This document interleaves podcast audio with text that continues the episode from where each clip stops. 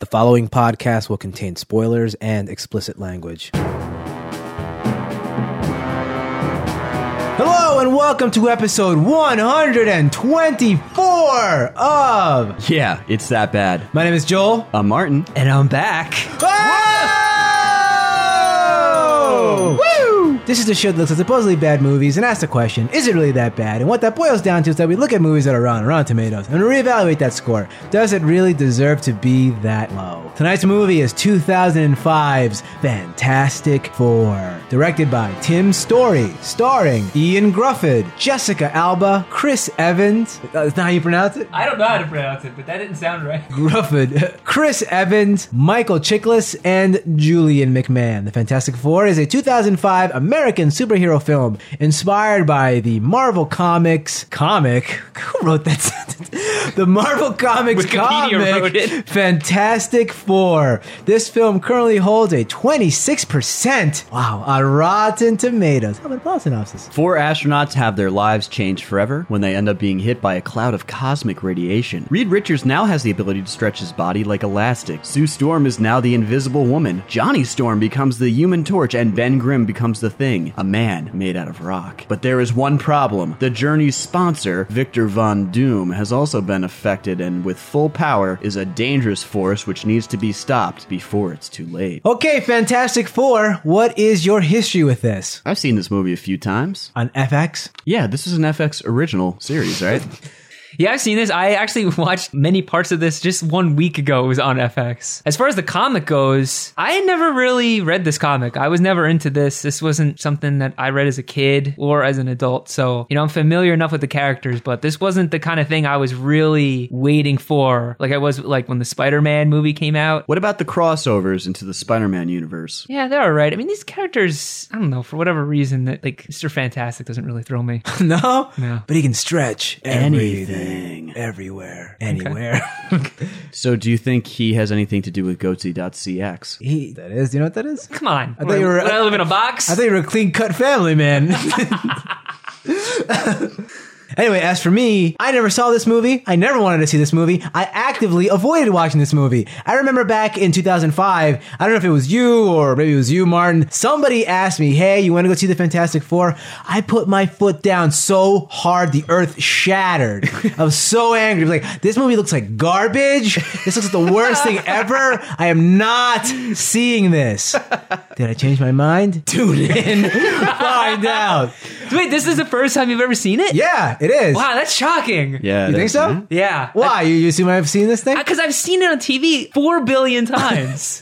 I got a newsflash for you. I've never seen this. I've never seen the first Ghost Rider. I've never seen Elektra. Like it, these comic book movies that look really, really bad. I, I just wash my hands of them. I'm like, I'm not gonna waste my time with this crap. You're stronger than I am. They, Yeah? they sucker me in. I never saw Elektra, but they always get. I never saw Elektra, but I definitely have seen Daredevil. And Oh, I yeah. knew that was a bad movie, and I subjected myself to it anyway. And I'm with you, Kevin. I never really cared for these characters. I only know them on a real base level. Like I know who they are. I know what they can do. Yeah. And that's about it. I don't know the ins and outs of Reed Richards' past and all that crap. Quite frankly, I don't care. I don't find these characters compelling at all. This I never is something did. I think people that are older than us have more experience with. The Fantastic Four, they were the originators, really, right? Yeah, they were the first. oh really. yeah, I, I totally understand their historical significance to the comic book world, but it doesn't mean they're entertaining. Harsh criticism. Okay, let's do what we always do at the top of the show. We'll discuss the actors one by one, and we'll see how you thought they did. Well, apparently I brutally mispronounced this guy's name. Martin, why don't you give it a crack? How do you pronounce Reed Richards' name? Joan Gruffin? Joan That's an Crawford? I, isn't it? Ioan Grufford? What a Yankee doodle. Kevin? Eoin Grufford? Grufford? I think it's Ian Grufford. That's Ian. There's an Ian O Grufford. in there. Ian Grufford. Ian Grufford. Well, For the anyway, win. he was Reed Richards. How do you think he did? By the way, let me pepper this knowledge of this guy by saying I watched some of the behind the scenes stuff, just like like two minutes of it. Yeah. This guy, supreme British accent. Oh, yeah, for sure. And he masks it really well in this movie. So does he fall into the trap we've seen before? Oh yeah, the old Max Mingala. Is he using all of his powers? Power.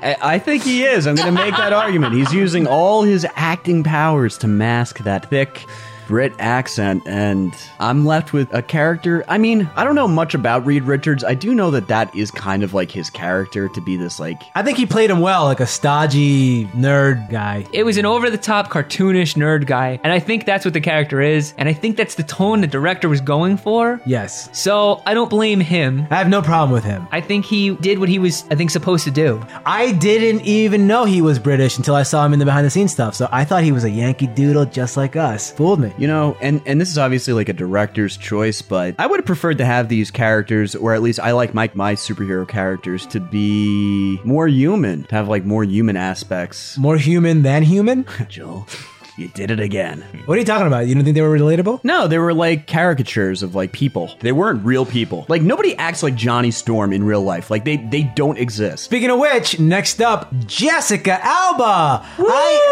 I haven't seen Jessica Alba act since the days of Dark Angel on Fox 5.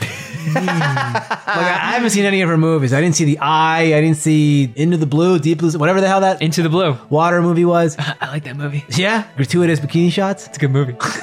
She's out of uh, the Hollywood sphere to settle down and have a family, just like our Somebody else I know. somebody else here. Oh. Kevin dropped out of the Hollywood elite so he could He have a did. child. He used to be in the A list, tippy top of the A list, and Maybe now maybe Jessica Alba's my wife.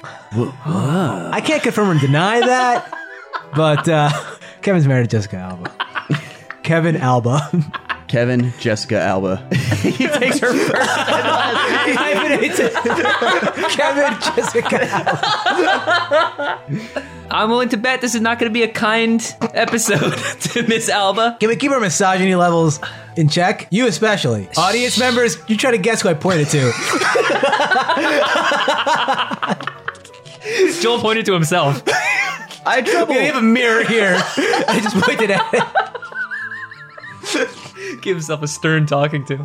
I had trouble even paying attention to anything she was saying. Megan Fox syndrome. yeah, it was it was bad because every time she popped up, I was like, "Oh my god, this is a beautiful lady." Yeah, right she's- there." She's pretty. gorgeous. She's really gorgeous. pretty. absolutely gorgeous. I'm like, I can't even. I have no idea what you're saying right now. I it, think- do- it doesn't even matter. Her acting was poor, right? Oh yeah. I would never know. Oh, Yeah. I it would never was know. You're Blinded so- by the supernova. I was when you stand next to a supernova. her acting was stale. yeah, stagnant. It was yeah. It was so flat. but what about when she prompted Reed Richards to? Oh wait, fight hold for up, her? hold up, hold up. That wasn't stale. She was in Valentine's Day, right? Yeah. I'm sure she was. Everyone was in that movie. Yeah, she was. She was. Okay. Triumphant return.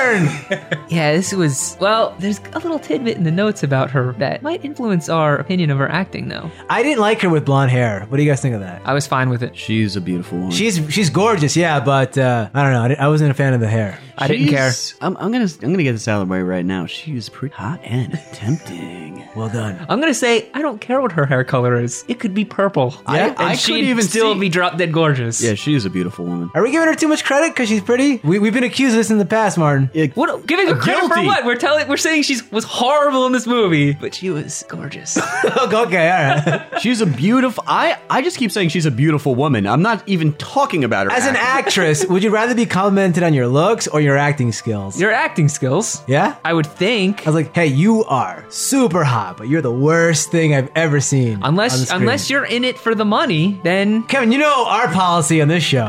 you always follow the money. Follow that money.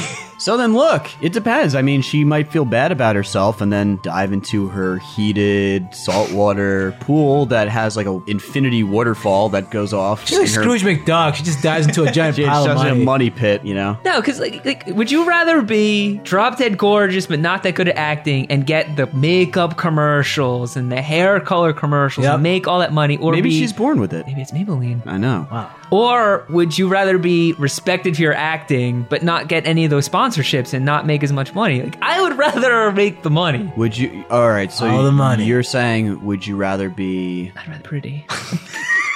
Would you rather be? You're gonna throw some poor female actress under the bus right now, aren't you? I'm gonna say, would, you rather be Steve Jessica- Buscemi Okay, there you go. or There you go. Brad Pitt? I mean, that's not even fair. Brad Pitt's a You good gotta- you gotta- actor. That's you not gotta- fair. That's you, not you fair. gotta pick someone. Pick someone. Come on, help me out here. Pick someone a little Would mid you rather range. be Jessica Simpson or would you rather be? No, no, it's keep, Kate- keep, keep, it with, keep it with Steve Buscemi. Steve Buscemi or, or Channing Tatum. no, no, no, no, no. Steve Buscemi or Zach Braff? Zach Braff can't What compete are with you Steve talking Buscemi. And Zach Braff does have makeup commercials. Yeah, what- he has a super successful Kickstarter. what are you talking about? Let's move on. This is falling apart right before our eyes. Okay, look, look, look, look. Mission accomplished. Jessica Simpson versus Kate Winslet. One is one is or at, at least was very very attractive. I mean, Kate Winslet's attractive. All This is harder than I thought. right, moving along. All right, forget that. Next up, Chris Evans. I loved this guy. I'm in 1 billion percent agreement. He's the heart of this film. Best part of the movie. In the commentary, behind the scenes crap, they said that they let him run wild and ad lib and stuff. It and shows. it shows 'cause like he's got a lot of energy in this movie. Everybody else is a just l- turd. flatlining the whole way. They're all they're, they're all just animated corpses. Like there's marionette people moving them around, and he's you know he's got a life to himself. Moving and grooving. Oh, a- absolutely. And whew, he was ripped. yeah? Oh man, we're gonna we're gonna go on. We're gonna dote about Jessica Alba. We gotta give this guy some credit. How much beef? Beefcake. five out of five on the beefcake scale. Wow. Which that's, Sizzling. that's saying something too because he's not even at his peak beefness yet. No, he hasn't he doesn't attained get that power. he doesn't get that until when he's Captain America. All right, look. By the way, this guy just loves being in comic book movies, right? I can think Wouldn't of you? four of them. Yeah, I would. if I could, I'd do it too. So we got the Fantastic Four, one and two. Yeah. He was in Scott Pilgrim. Yeah. He was in The Losers, which is a comic book movie, and something else, which Hmm. Captain is America. Captain America, that piece of crap that I wish I could erase from my memory. His my favorite role that he's played is definitely Scott Pilgrim, where Awesome. He's fantastic in that. he his skateboard st- grinds down that rail. I'm also gonna say that if there's a Flash movie, he's my Flash. He is. Really? Yeah, he is. Yeah. I was thinking, like, this guy's kind of like a poor man's Ryan Reynolds. You can't get Ryan Reynolds, get Chris Evans, but Chris Evans, he's rising the charts. Oh, I think Ryan Reynolds might, Might be, the, poor man's Chris, Evans, these days. Whoa! Careful! Don't shred on somebody. Yeah. Don't tread on Ryan Reynolds' abs. yeah, if they had an ab off, Captain America. an ABBA singing contest. yeah, yeah. If ABBA was singing while they flexed their abs at each other, I think the world would end. All yeah, it just exploded. right, whatever. while, So, while we're eating Abba Zabba peanut butter taffy, all right, you've gone too far. all right, so everyone loved this guy, right? He was fantastic. yeah. Oh yeah. He really was. Like, he put a smile on my face, and I actually laughed at some of the things he said. I loved spending every second with him that he was on the screen. the whole time I was thinking like he looked like he was having fun in this Yeah. movie. Those other people just did not want to be there. They were going through drudgery. they, were, they were in drudgery for it. All right, next up, Michael Chiklis, the Shield E himself, commish. Roman Shield. Ah, he's commish, man. I don't know. Look, Uh, I think he was good. How was he as commish in the 90s? Amazing. He was good as the commish, but he's no ah, he's no Uncle Hank. I think he did a pretty good job. I would have preferred Uncle Hank in this role. They're the same person. Michael Chiklis runs the shop, Lawnmower Man. Think about that. Hmm. Anyway, uh, No, I think he was really good. I, yeah, I liked him. Apparently, in the behind the scenes crap, they said that Michael Michael Chiklis said that he was a fan of the source material. They all say that crap. I but- know that because it's in this. Nice. Well, anyway, yeah, I thought he did okay. He did a pretty good job. I'm in agreement. He was enjoyable. I have no problem with, with what he did in this movie. not as None. enjoyable as Chris Evans, but he was good. Yeah, yeah. And he's handicapped because of so he had so much prosthetic on. yeah, he did. You know what's interesting? It's the dynamic that he has with Chris Evans. It's like he, those two are in a different movie than Jessica Alba. And Oh, Ian yeah, Ruffin. absolutely. Mm-hmm. It's like they're just in two different movies. And finally, Julian McMahon. This guy was okay. He'll always be that guy from Nick Tuck to me. I didn't care for him. Why not? He seemed weak and whiny to me. Really? He, He I, he didn't seem strong. he seemed like a self-absorbed megalomaniac. I didn't really understand his character, but I guess we'll get into that in the review. I Yeah. am not Like- going to blame him. I like this guy a lot. I think he's a good actor. I enjoy watching him on film. On film. On film.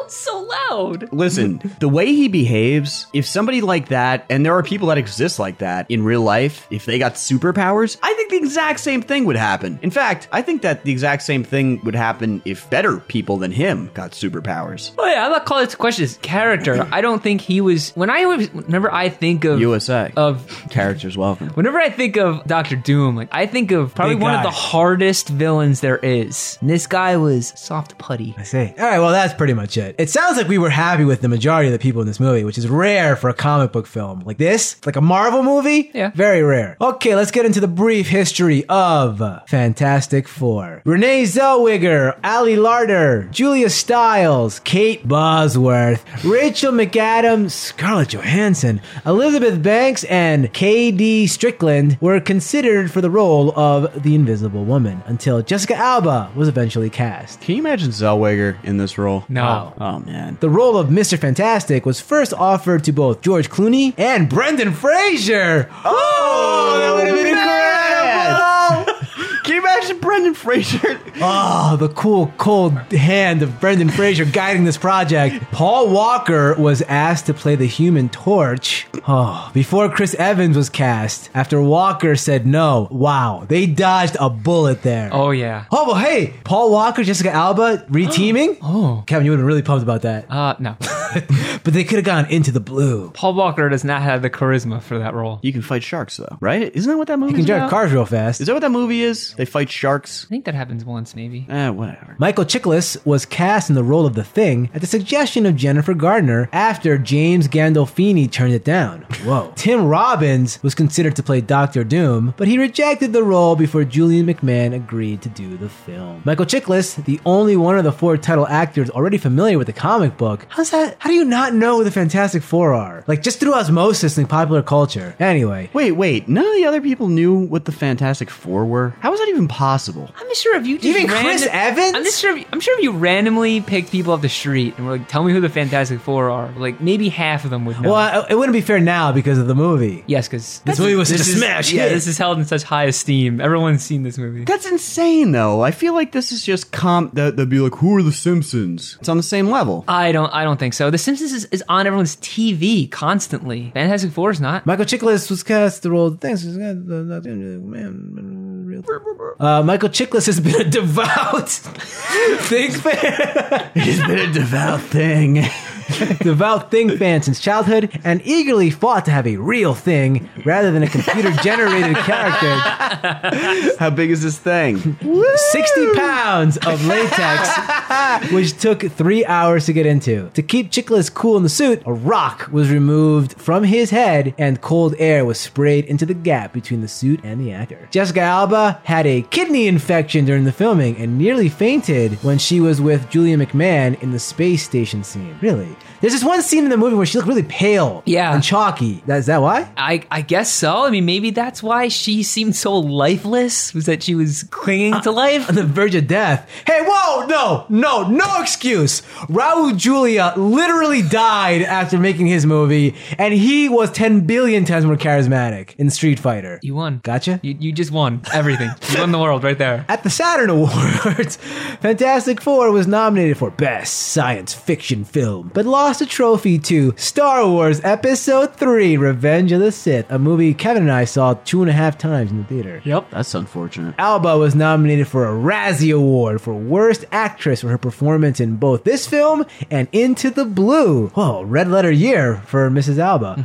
And finally, Martin, this movie had a $100 million budget. How much did it make worldwide? 150.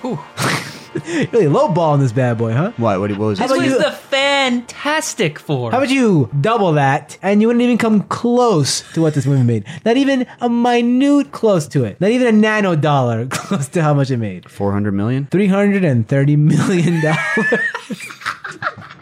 Do the math. You'll see what I mean. Okay, the Fantastic Four. So this movie starts off, and I gotta give this movie some credit. It doesn't start off the way every other, yes, that bad movie starts off. There's no text, no flashback, nothing. It's just a scene, it just starts. I was stunned. For this kind of a movie, blown away. Reed Richards wants to go into space, onto the space station, to study these radio waves, these radiation things, or whatever, some Solar wind. techno dude. babble crap. It, it's irrelevant. It's totally irrelevant. They go up into space. Things start to get wild. Yeah, so Michael Chiklis, he goes outside in his spacesuit. He's hanging out in space. They're waiting that the, the cosmic rays are supposed to come like nine hours later, but all of a sudden these alarms go off. I guess Reed Richards' calculations were wrong. This is pretty intense. I actually like the scene where So did I. he jumps and tries to like soar his way it back into the space station as the cosmic rays are chasing him. That was pretty good. It was suspenseful. I enjoyed that. He doesn't get there in time. The rays blast right through his body. They blast through everyone else's body. What you think of those effects?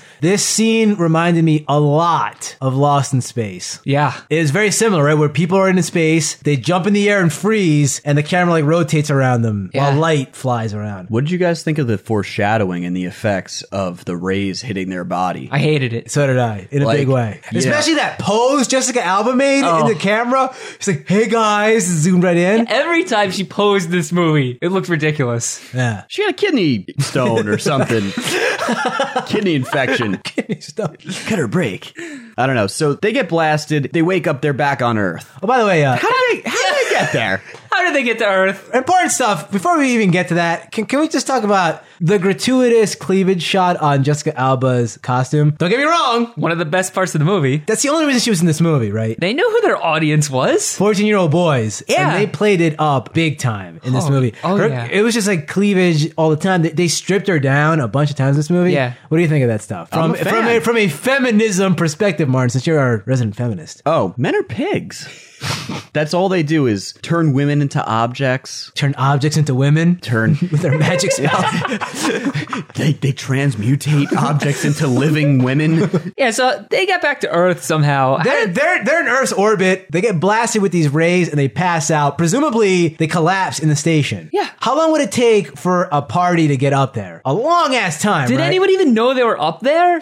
They seemingly like got in a, on a car and went to, on a road trip up to space? up to Von Doom's personal space station, right? Yeah, they didn't really show any of the How they got there? yeah any of the trip in like a space shuttle or whatever. Yeah, I thought that was really funny. I was like, I wonder if they just didn't have money in the budget for this because That's exactly what it was. in That's one literally- scene they're putting their spacesuits on, and the next scene they're at the space station. I guess to me, it just would have made more sense if they're like, "Oh my gosh, it's coming! We don't have time. Get in the space shuttle. Let's go back." They all get in, and on the way down, they get blasted. Does that make sense? Whatever the case is, they're back on Earth. They're in some Ski super- resort? super fancy Swiss Alp resort hospital. By the way, Supermodel nurses. Johnny Storm, Chris Evans' nurse, is somebody that me and Kevin have a very rich history with. Oh yeah, Kevin? Miss Maria Menounos. Where do we know her from? Channel One News. She now and forever, she'll always be that guy. From that that guy. she'll always be that person from Channel One News. I loved seeing her on Channel her One News in high Gideon school. Yago. Think about that. You haven't thought Lisa about him? Ling? Lisa Ling. Martin, w- were you pleased with the way the skiing sequence was shot? Where he was like, "I'm gonna hit the slopes," and then it cuts to like a helicopter, Him and jumping off a Maria helicopter? Menounos jumps out of a helicopter, that's a thousand feet above like Mount Everest. And then, like, like, what, like Good Charlotte or some 41 was playing in the background Yeah, or something? You're a big fan of that, right? Yeah, sure. I feel like this was probably more in place in like 1999. Yeah, Yeah. that's exactly Yes, how I This was felt. from Yeah. a movie that came out seven years before this one did. Yeah, it reminded me of like Power Rangers. I was, yeah, I was just gonna say that. All of a sudden, there's this like 90s style rock music playing. It happened like four or five times in this movie. It did. It, it was. It was almost like it came from back in time and jumped into this movie. It's all right though. this movie was ahead of its time, or behind its time, or It was doing something with time. so their powers are starting to exhibit themselves. They go to check on Michael Chiklis, and he they hear all this commotion going on. He was constipated. And they they, they break they, they break into his room. There's a giant hole in the wall. He's escaped. Oh, thank you for bringing this up. Before they see that giant hole in the wall, what did you guys think of Reed Richards, Mr. Fantastic, special effects CG of his fingers going under the door? I really did not like it.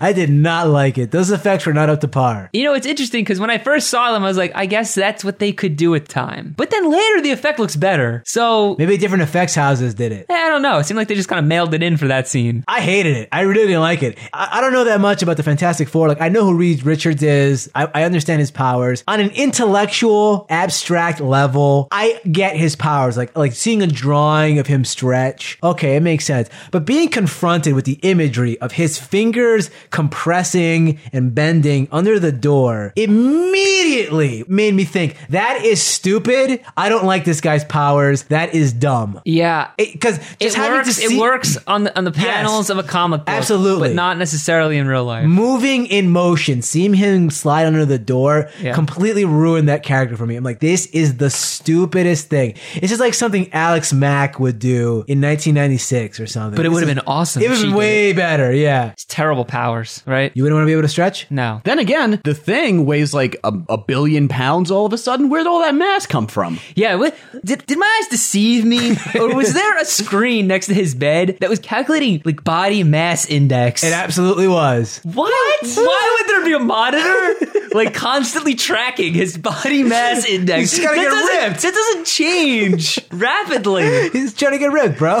yeah, you're right. it's not like an EKG where we need to monitor his BMI. All right. Reed Richards just defied the laws of physics and stretched his hand under the door. Johnny Storm, Chris Evans is running around lighting fires by snapping his fingers. They look to get Michael Chiklis, and there's a giant crater in the wall where he smashed through it and ran away. Chris Evans is the only person that's even remotely reacting to them having powers. Jessica Alba's like brain dead here, and and Reed Richards just doesn't even care. They don't care at all. Why are they so blasé about it? Theoretically, in this world, the universe of this film, which is not connected to the other Marvel movies at all, they're the first people on planet Earth to have superpowers. Yep. They're not reacting to it at all. At all. Come on, man. Like say wow or, or something. Chris Evans was excited, right? He he was he was smiling. He was like, "This is so cool. Look." That's why we latched onto him. That's the only reason, right? He's the Yeah. only one that was real. Yeah. How could they just sit there and be so dead and blasé about this? I would be did, not that losing- bother you? I would be losing my mind. Well, Chickless was real. Yes, he was Chit- real too. but Chitlin's in was this real, scene, but in this particular scene, they yeah, I- That really bothered me of how like Jessica Alba was just sitting there dead faced, not even caring. All right, all right. So the thing escapes. So what's the thing? What did he become? he basically just becomes a big rock man. Yeah, he's like a golem. yeah, from like the uh, never-ending story, the Rock family. And he escapes and he heads straight to New York City, the Big Apple. From Switzerland, Geneva. How'd he get there? How did he get there? I didn't even consider that, but that's a good point. On foot? He can't get he can't get on a plane. He can't get on a boat probably either, right? So Michael Chiklis has unknown teleportation powers like Jumper, and he goes to New York City. he, he, he goes to his wife's apartment to, to hang out with her, and she's got a welcome home banner on the building. I guess they allowed her to do that for some reason. Yeah, sure. He calls her up from outside like a creeper, and she's wearing sexy negligee. Oh, yeah. And she's like, he's like, hey, come outside and come visit me. She runs outside. It's New York City, rape capital of planet Earth. and what's she wearing? She she runs out in a nightgown with no. There's definitely no underwear under that thing. No. none. And this thing is She's letting it all hang out. this is going pretty high up on her legs, and the cleavage is hanging. Again, they know their audience, Kevin. Guess so. I thought that was a little inappropriate. Yeah, she comes out and hey, where are you? And, and he's in the bushes, whispering sweet nothings at her. when he, you get over here. when when when he comes out, she loses her cool. And she freaks it. She just loses it. It's. How would your wife react if you were turned into a rock beast? I think she probably would have wanted to talk about it instead of just like screaming and running into oncoming traffic. Yeah, she lost it. yeah. She would know. She'd probably just scream, "I didn't marry a monster," and run into oncoming traffic. Wouldn't she be like, what is that, a costume or yeah, like- like, something? what, do you, what is what is that? Like she digested the fact that he turned into a rock man pretty quickly. And New Yorkers are a little more sophisticated than uh, your common folk, I guess. this is when we finally get a full blast eyeful of this costume. How do you think they did It with looks the good. thing makeup? It was really good. yeah, I, it was pretty good. I think it's one notch below Hellboy as far as full body comic book Yeah. costumes. Yeah. Yeah. They did a really good job with this costume. It, it could have been way worse, right? Oh, way yeah. worse. I've seen some pretty bad ones for the thing. Could you imagine what a debacle this would be if they did go the CG route? It would have been the Hulk. What a nightmare. it would've Eric been. Bana, your favorite movie. I want to talk about the thing for a second. Not knowing anything about this guy, I just assumed that he was a poor man's Hulk. Yeah. But he's different than the Hulk because even though the Hulk is a tragic figure, he is a normal person the majority of the time. It's only every once in a while when he gets upset that he turns into a beast. This guy is stuck the way he is all the time, 24 hours a day.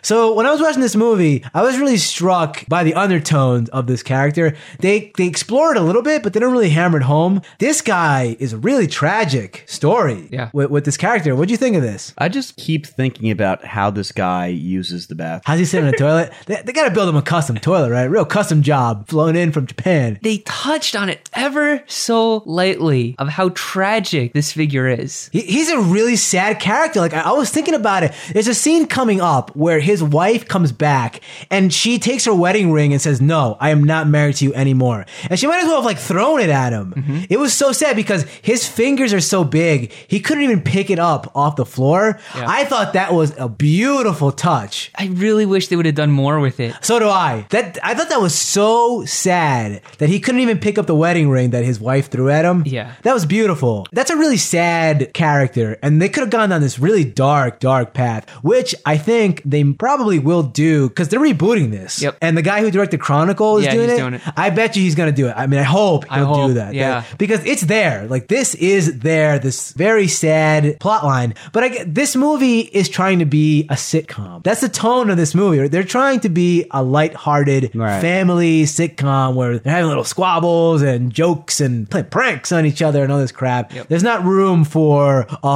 heart-wrenching tale of a man who lost his humanity. Yeah, but now that Christopher Nolan has Gonna direct every comic book movie? changed the game, If this was a little more heavy-handed, I could have been brought to tears Yeah. from the stuff for sure. He is the most interesting character. He's not the most interesting actor or person in this movie, but from a character perspective, Oh, yeah. he's the most interesting. He has dimensions. Yeah. no one else does. no, they're all one dimensional. All the other characters, they call this out in the movie. All the other characters in the movie, they can turn their powers off at will. They could fit into society if they wanted to. He is a pariah, completely different from all humanity. That's a very interesting element. And Yeah. There aren't that many characters out there that are like that. Most mutants and comic book characters, they just look like normal people. what about Leech? I heard he was sick. Leech sick.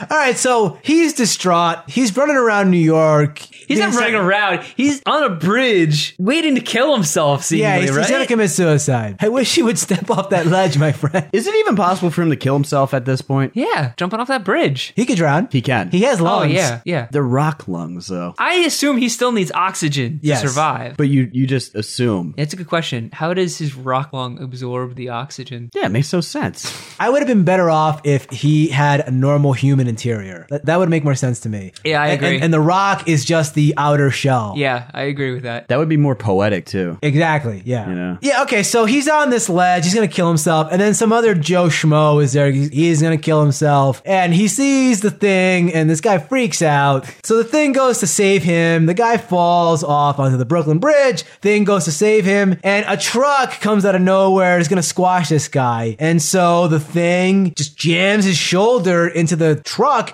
This truck bends in half around him. Right. Yeah. The entire front of the car collapses like an accordion. Nothing could survive. But Driver's fine. five seconds later, we cut to the driver. I screamed obscenities at my computer. It should have killed the guy that he saved, too, just the impact from it. Yeah, probably. I don't know. But You don't care? It's- I mean, it's a movie. I Oh, okay, yeah, I like fine. the scene. it's a It was- rock man. Do you forget what podcast you're on? You're right. I like the scene. Why is that? It was fun. Did you like how he inadvertently killed like 70 people on the bridge? I did think to myself, he's saving a suicidal guy by killing like 100 dozens people? of other people. That's questionable, but he's just acting to the situation as it's unfolding. yeah, his heart's in the right place. Yeah. Motivation. The motivation's important. Luckily, it just so happens that the rest of the Fantastic Four, they just happen to be on the other side of the bridge at the same time. Oh my God, what are the odds? Ah! so perfect. Well, didn't they go looking for him? they did, right? They, knew go he went to looking New for him. York, but they didn't know Yeah. where he was. I think they were coming into New York. Yeah, they were just arriving to start the search. So they see the thing freaking out. They're like, we gotta go, we gotta go get him. We gotta go calm him down. So they're like, they tell Jessica Alba to strip naked, turn invisible, and go get him, I guess. Yeah, I did not understand what they were doing. I don't know there. what she was gonna do, but There were already 700 people around her. we got we got that uh the fun scene where she strips down. I don't don't get it. Did they not want everybody to know that they had powers or that they're using their powers? Like wh- what? I assume they were, they were trying to keep it hidden. But he- it's a giant rock man. Yeah, the cat's out of the bag at that point. Uh, yeah, I feel like everybody already knows. Plus, they already had like, jo- didn't Johnny Storm do that like motorcycle show already? not That's yet. later. Yeah, it's later. All right, so Reed Richards promises the thing. I will cure you. I will cure all of us, I promise you. Now, this is the interesting dilemma for this movie. Just like the Hulk, the only reason that we see the Hulk, the only reason we see the thing, or we see any superhero, is because they have superpowers. And if they cured themselves, what would be the point of us watching them? And that'd be the end, right? Mm-hmm. Yeah. It's an empty threat because they'll never do it. They'll never fulfill that promise. Mm-hmm. But they're going to dangle that over and over again. The Hulk is always going to search for a cure, but they'll never ever give it to him. Yep. Well, what do you think of that idea? Yeah, it's it's just constantly used, right? We did this in X Men too, right? Yeah, mutant cure. Yeah, it- dude, we did it multiple times in X Men, right? Each X Men movie had a different mutant cure. Yeah, didn't they? I feel like that was every one of the X Men movies had I mean, that. it's a common thread because people always are going to want to try to change themselves rather than just accept who they are and be okay with it. they don't bother with this stuff in DC. They don't. no, The DC's too embrace. sophisticated. They embrace it. so we also find out around this time that poor Victor, Our boy Julian McMahon, his company, it's not doing so well. his IPO tanking in the toilet, Facebook Apparently, style. because they had this issue up in space. One little hiccup in space, and the whole company tanks. What's going on here? Yeah, I don't get it. They make it sound like the space station exploded and crash landed into New York. And as if that was the backbone of his Industry? multinational conglomerate. I I don't understand this. Yeah, it made no sense. They essentially were trying to say that like they bet the farm on this experiment that they're holding up in outer space with Reed Richards. That for whatever reason he didn't really understand, nobody really knew about, and they're just like, yeah, let's whatever. You know, as far as I'm concerned, the cosmic rays went right through the space station. It affected the organic matter, and then it just went on its way. The shit didn't explode I or, completely or agree. anything. No. What's the problem here? And regardless, if you can afford a space station, you've got enough money for other stuff. And you don't put all your money into the space station. Like It sounded like they put all their money into the space station, Kevin. it just doesn't make any sense. His I- IPO is falling apart. His venture capital partners are threatening to back out on him. Yeah. Somehow they're just tossing this stuff out there so that he can blame Reed Richards Yeah. for his downfall. Yeah, I agree. But the downfall doesn't make any sense. It's so flimsy and manufactured and convenient, I guess. It's crap. I agree. I don't understand this Doctor Doom character. I know who, again, I know who he is. I could pick him out of a lineup, this character, Doctor Doom, but I don't really know his history. I know he's from Latveria. That's it. I don't know if he has powers. He can fly, right? And he could in the video games and shoot power balls at people. Everyone can fly in video games. Yeah, I don't think he can fly. Yeah, okay. Regardless, I agree with you. I don't know what his powers are either. I just know what he looks like. but regardless of that, it doesn't matter. H- His motivation in this film doesn't make any sense. He wants to kill the Fantastic Four. Why? I know he wanted he wanted to marry Jessica Alba, but she kind of turned him down, and now she's back with Reed Richards. That's kind of a motive, kind of. But then he just shuns that anyway. He's like, I don't need you. I can get any woman, and I'm a god now. I'm god now. He practically says, right? Yeah, I was Thank- waiting for thank it. God. I was waiting for it. I don't understand his motivation because he went to school with Reed Richards. Yeah, and, they're, like, they're schoolboy chums. They are. They're like buddies. And even though like Reed Richards was always more scientifically gifted, I guess, and they like make a obvious statement about that. And they they have like a yearbook of Reed Richards, like, oh, this boy genius. Graduates med school at 14. year old boy delivers Just delivers baby.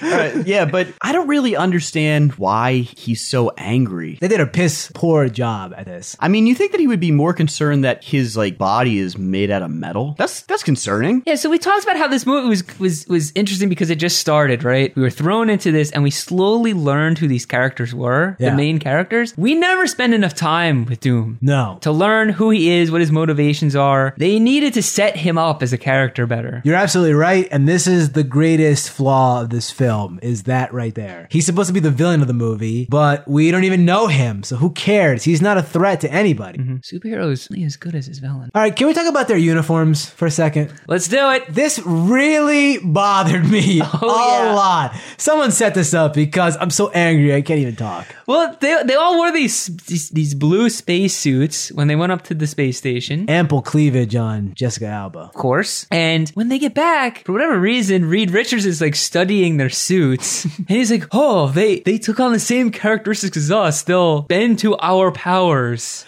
What does that mean? What sense does that make? None. The suits have their own DNA that are similar to their DNA. Isn't the basis of their power based on like their DNA being? Yeah, I was wondering about this. mixed up. So, like, if uh, uh, spoiler alert, later in the movie, Michael Chiklis is deactivated. His powers go away. He's depowered. He goes human again. But then when he gets hit by the cosmic rays again, he just turns back into the thing. Be- It's because of his original chemical makeup, right? Mm-hmm. Why would this happen to this synthetic uniform thing? What that their DNA went on the costume? That is the dumbest crap I ever heard. Who thought that was a good idea? The only way this makes sense is if those suits were symbiotes. Yeah, okay. I, I'll buy that. Fine, fine. Venom. Are or their suits symbiote suits? how, how about this? Th- The suits aren't really made of fibers. They're like nanites or something. Little nano machines that Reed Richards invented. Then they could bend to their will. Let's let's let's take it a step further. How about the suits are just made out of like multiple, multiple, multiple layers of like tissue that's cultured from their body and then genetically, Hmm. gen- Skin suits. ge- yeah, genetically altered so that it protects them from whatever. He should have made these suits after Yeah, they got the I powers, agree. not before. That's ridiculous. This was just a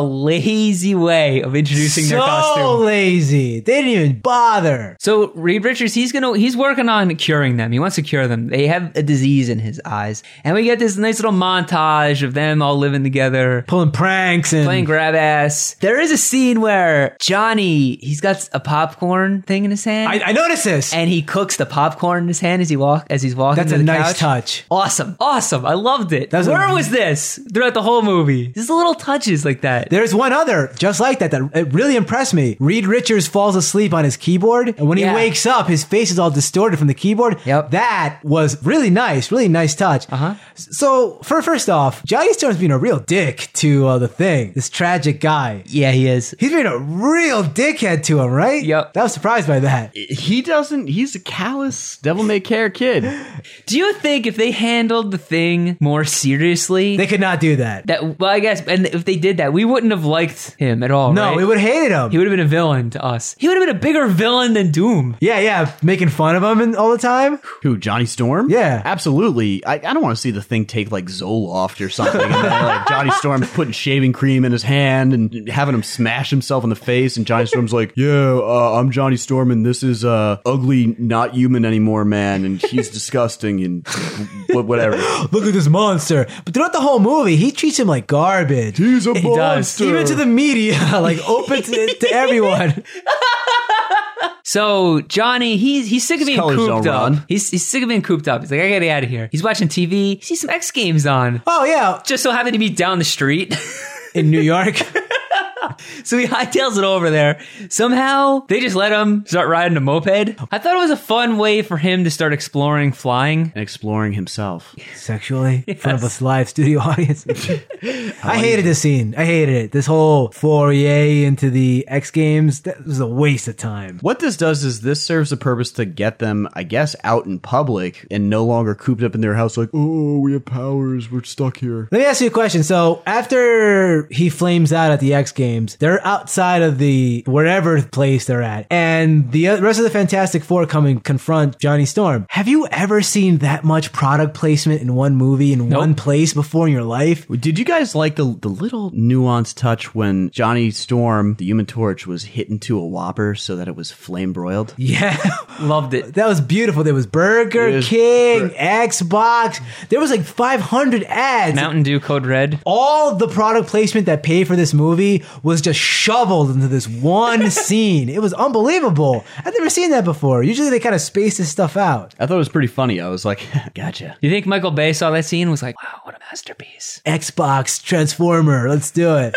You think Man of Steel is going to have this much product placement in it? Have you seen how many ads there are for this damn movie? Gillette, how does he shave? There- I, I saw an ad the other day for Man of Steel sponsored by Norton Antivirus. Because Superman used, how does he protect his files? I think I saw that Man of Steel already made 120 million dollars in product placement. Really? Yeah, I'm pretty sure I saw that. That's incredible. That num- it might be like 100 or 160 or 120, something like that, but it's six figures. You know, I understand you got to pay the bills. I totally understand. But you got to be more classy with it than this. Can we agree with that? Just a little classier. Okay, th- this is a it's a slippery slope, right? Because in the real world, when someone's drinking out of a bottle, it has a label on it. Yeah. In the real world, but we have t- us in our lifetime, we have twenty plus years of movie watching experience where when someone drinks something, it's labelless Right. right? So when we see a label in a movie now, it's jarring. Yeah. It's like, oh, because we know why it's there. We know why it's doing there. I mean, the best way to do it is to have product placement that you're unaware of. If you're unaware that it's there, it's succeeded because subliminally you're like, oh, Super, Super Superman drinks Coca Cola or whatever. He drinks Fanta, and you're gonna the next time you you see that in the store, you're gonna have an association. You're not exactly sure where it's coming from, but you'll be more inclined to buy it. I like it, like Wayne's World, where they point it out, break Yeah. the fourth wall. Perfect. While all this stuff is happening, we're seeing Doctor Doom rise to power. He's turning into a metal man, just like Destro in G.I. Joe Rise of Cobra, Kevin, if you remember that. How could I forget? He even had the metal mask on his desk, just like Destro. Yeah, it was like a humanitarian award That or was so something. dumb. Anyway, Doctor Doom goes to one of those stockbroker guys and blows a hole in his chest. I was surprised by that. Right? That's pretty brutal for a And the movie like guy, this. he's he kind of coughs a little bit, and blood comes out of his mouth. He's obviously dead. Yeah, I, it's, I was like, oh, this is what we're doing now? This stupid revenge thing on your private capital that's deserting you? yeah, you don't like it? They had a midnight meeting in the uh, the parking lot. yeah, I guess so. Well, anyway, we could just fast forward here to the end, where essentially Doctor Doom helps power the machine that depowers the thing, and because the thing is out of commission, there's no one left to stand in his way, so he can finally exact his revenge, I guess, on the Fantastic Four. All right, I'm gonna say this right now. This movie really surprised me. I went into this movie expecting it to be really bad, and I was enjoying it for the most part. I like, I, I think it was a great movie, but it held my attention. It's a fun ride. Yeah, up to this point, it held my attention. And it took me a second to realize why. And it came to me. This movie is so different in structure to any other comic book movie ever. It isn't really a comic book movie, it's like a sitcom. It's more like a family drama thing. a dramedy. It it really is. It's just them, like the whole movie, like act one, act two, is just them interacting with each other. There's no conflict at all. But every comic book movie these days falls into the same pattern of, hey, it's act three. What are we going to do? Movie's almost over. We need a big special effects scene. We got to do something big, a big fight, whatever. And we get this big, pointless, crappy, useless, boring fight scene. Iron Man 3, Captain America, every Marvel movie almost does this. It's so bad. It's crap. This movie was pretty good up until now. What'd you guys think of this final fight with Doctor Doom? I mean, there was a comment that was made, "Oh, Johnny, don't ever go supernova. You'll light the Earth's atmosphere on fire." And after that comment was made, it was just kind of like stored in the bank. It's like, okay, he can't do that, but I bet at the end of this movie, he'll have to do it. Don't cross the streams, guys. Yeah, well, of course. What happens? Johnny, you know how I said don't go supernova? You're gonna have to go supernova. I'm like, oh wow, what a surprise. He makes a soul NATO. That's cool looking. I enjoyed the end of this movie. Did you? Yeah. My brain shut off. I was like, I'm gone. Beep. Forget it. It, this movie was so linear. It was just the whole time, it was just leading to this final battle. I think the issue you have a lot of times is the comic book movies today try to be a little too clever and they don't follow that linear path to a final battle. They kind of bring you all over the place. But this time, the whole movie was just leading to this final battle with Doctor Doom, and it was short and sweet. They didn't just invent conflict for them. I mean, they worked together pretty quickly to neutralize him. That's why it was so boring to me. It felt like a it felt like a rush job, like an afterthought. It was a rush hour. I wish it was.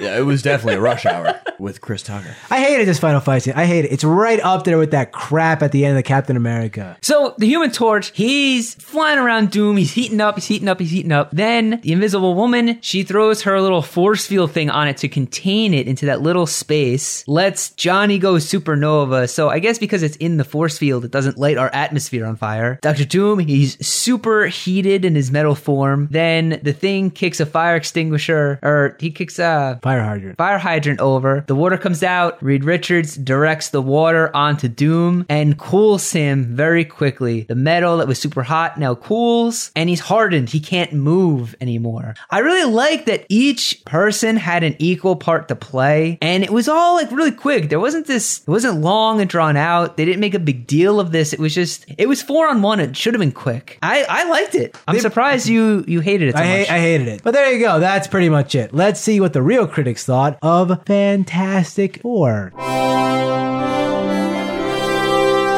Bland performances throughout, and really, who wants to make Jessica Alba the invisible girl? What a bad idea. I want her to be visible at all times. Richard Roper, Evert and Roper. Even if you can get past the acting, and in the case of the beautiful blank Alba, that's asking a lot. The film just sits there. Not exactly torturous, but never very exciting either. Renee Rodriguez, Miami Herald. And finally, the Fantastic Four get treated reverent, but not seriously, in this modified retelling of the story. But then, it's hard to take anyone seriously who goes to work for Dr. Victor Von Doom and Doom Industries. Terry Lawson, Detroit Free Press. All right, guys, this movie currently holds a 26% on Rotten Tomatoes. But is it really that bad? 26% I think is pretty low for this movie. I mean, compared to some of the stuff that we've watched on this show, this movie called my attention and I'm led through this story pretty easily. It's not that bad. There are moments in the movie that I really don't care too much about, but they're few and far between and they're pretty fleeting. Sure, Reed Richards' character and Jessica Alba, their acting was pretty bland and flat, but Chris Evans and The Thing, they were really good. They had a great dynamic and they were pretty lively and it kept me interested and kept the movie pace flowing, which was good. I would prefer to see them fight a villain that has a little more depth, and I, there are places that I'd like to see more depth to the characters, but for what it's worth, this movie's just kind of like a fun popcorn summer movie, and I think that's exactly what you get when you watch it. I think it should probably be closer to like a 50, in, in in the mid 50s, and I, I think it's probably a solid 3 out of 5. For me, is it that bad? No, n- absolutely not. I think people just love to gang up and hate on this movie because some of the performances were that were so bad. Alba was, I mean, I guess I hope she was very sick during this. Yeah. Because it's her performance is so bland. But you know, I, I I looked when this was done. This is a PG thirteen movie. This felt like a PG movie to me. This movie felt like it was for little kids and Yeah. not necessarily late teenagers, which a lot of these comic book movies are made for. And I think to that audience, this is a great movie. This is a great movie for a ten year old boy. Yeah. I had fun watching this. It doesn't overstay its welcome. It's not a two and a half hour epic like all the comic book movies are today. And like I said, I appreciate the fact that it had a linear story. It was simple, it was straightforward. We got a big battle at the end. I had fun watching this movie. It's worth seeing, I think, just for Chris Evans. He's great. This is a three out of five. Okay, as for me, is it really that bad? No, I do not think it's that bad. I went into this movie expecting it to be the worst piece of crap that I would ever see in my life, and it wasn't that at all. I'm gonna give this a three out of five. I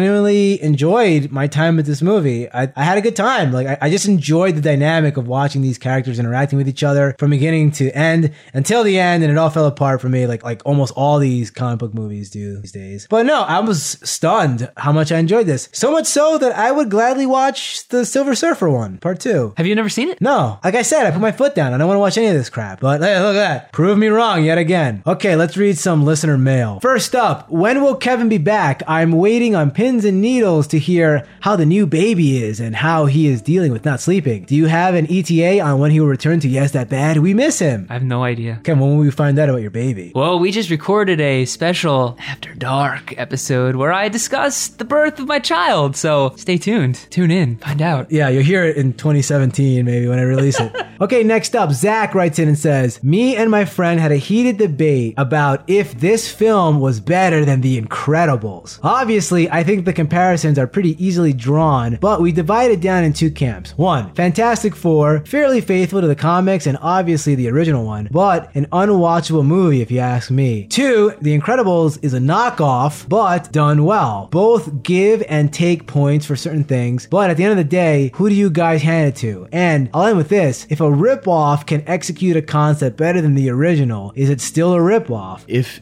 a ripoff executes it better than the original, it's I guess it's not a ripoff. It's taken something, it's taken a source material and built on it.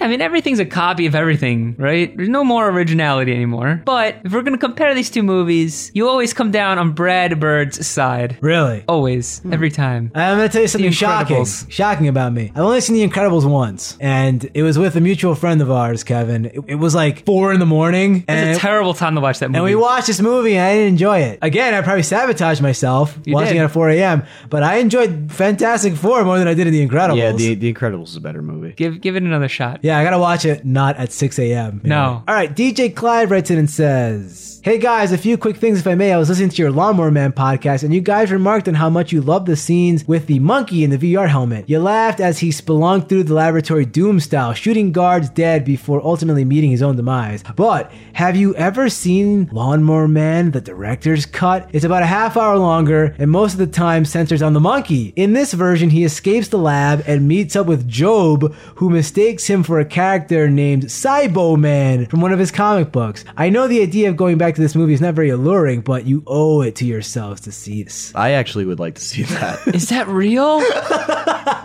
I would like to see We the half hour of have this to monkey, see that. of this monkey escaping. we have to see that. Cybo Man? That's that's incredible. That that really is a miracle. I'm shocked. Johnny writes in and says, Hey guys, as always, love the show. Did you guys know that there's a planned 2015 reboot of Fantastic Four? Yes. That we may see Marvel's first family containing a Black Sue and Johnny Storm. Chronicle actor Michael B. Jordan is being looked at by the director, who also directed him in Chronicle. When it comes to movies that have solid source material, do you think race changes matter? Popular examples of this are Angelina Jolie's portrayal of Fox in Wanted, Perry White is going to be played by Lawrence Fishburne in Man of Steel, in Percy Jackson and the Lightning Thief, Grover is played by Brandon T. Jackson. One last question. Based off the top of my head knowledge of these movies, how old do you think I am? That's a good question. Uh, no, race doesn't really play a big part into it. How old do I think he is? 25? I'm going to say he's a teen. Yeah, I was gonna say. Percy Jackson. I was gonna say like 17 or 18. The fact that he name checked a character from Percy Jackson Yeah. means that he's a young guy. Plus, he totally forgot about Michael Clark Duncan in Daredevil. Probably wasn't even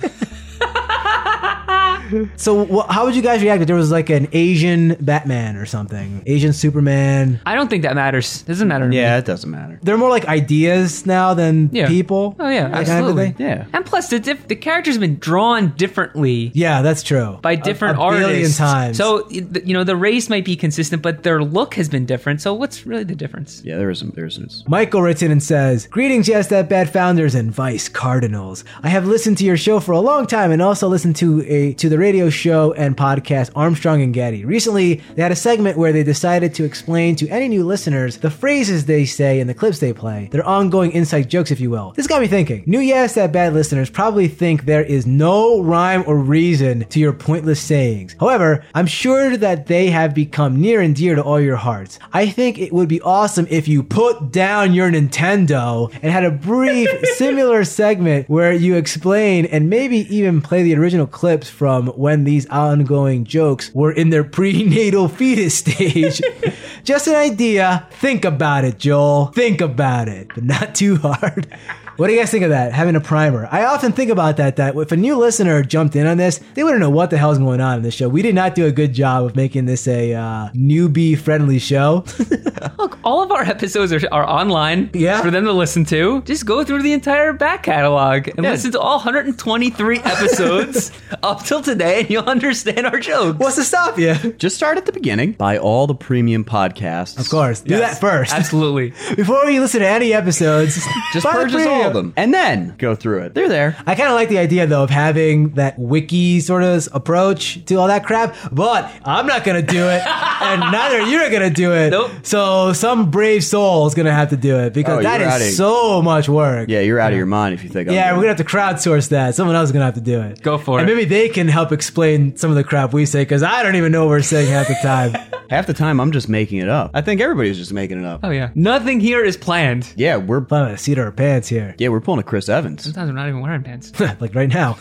Okay, thanks for those emails, guys. If you want to contact us, you could reach us at yesthatbad at gmail.com. Okay, now it's time to announce next week's movie, and I'm going to put a little if statement here, like I was programming. Guys, ready for this? If Kevin is available to record next weekend, we will be f- completing the Twilight Saga, episode 125. This is it Twilight, Breaking Dawn, Part 2. Martin, you look so excited. I didn't think that we'd ever get here. Our whole lives have been building towards this moment. This is the spearhead of our ever advancing evolution as podcasters. This is it. As movie reviewers, I We think. finally get to find out what happens to Bella Swan and her new baby, Kevin. You can finally relate to her on, on a new level. I think I should probably rewatch all of the movies now because I'll, I'll connect with them at a deeper level. That's true. Well, else if Kevin can't arrive, we'll do something else. I don't even know. So if Kevin can't be here next week, I, I don't know. We'll, we'll pick something at random, whatever. It'll be a mystery episode. Ooh, spooky.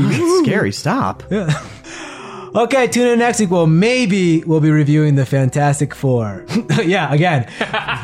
Tune we're, in- we're not reviewing that again. Rise of the Silver Surfer. Tune in next week when we'll be reviewing Breaking Dawn Part 2. If not that, then something else. Who knows? Okay, thanks for listening to the show. If you like what you've heard, please consider subscribing. We have a new episode every Tuesday. Please leave us a positive review on iTunes. Those five star reviews really do help out the show. Please help spread the word of the show to all your friends by liking us on Facebook, facebook.com slash yes that bad. You can follow the show on Twitter at yeah it's bad. You can follow Martin at yeah it's Martin. You can follow Kevin at yeah it's Kev. And you can listen to the show on all your mobile devices via Stitcher. You can get that at stitcher.com. You don't forget to get our latest premium podcast at yeahitsthatbad.bandcamp.com. And you can listen to all our previous episodes at yeahitsthatbad.com. Once again, thanks for listening to the show. See you next time.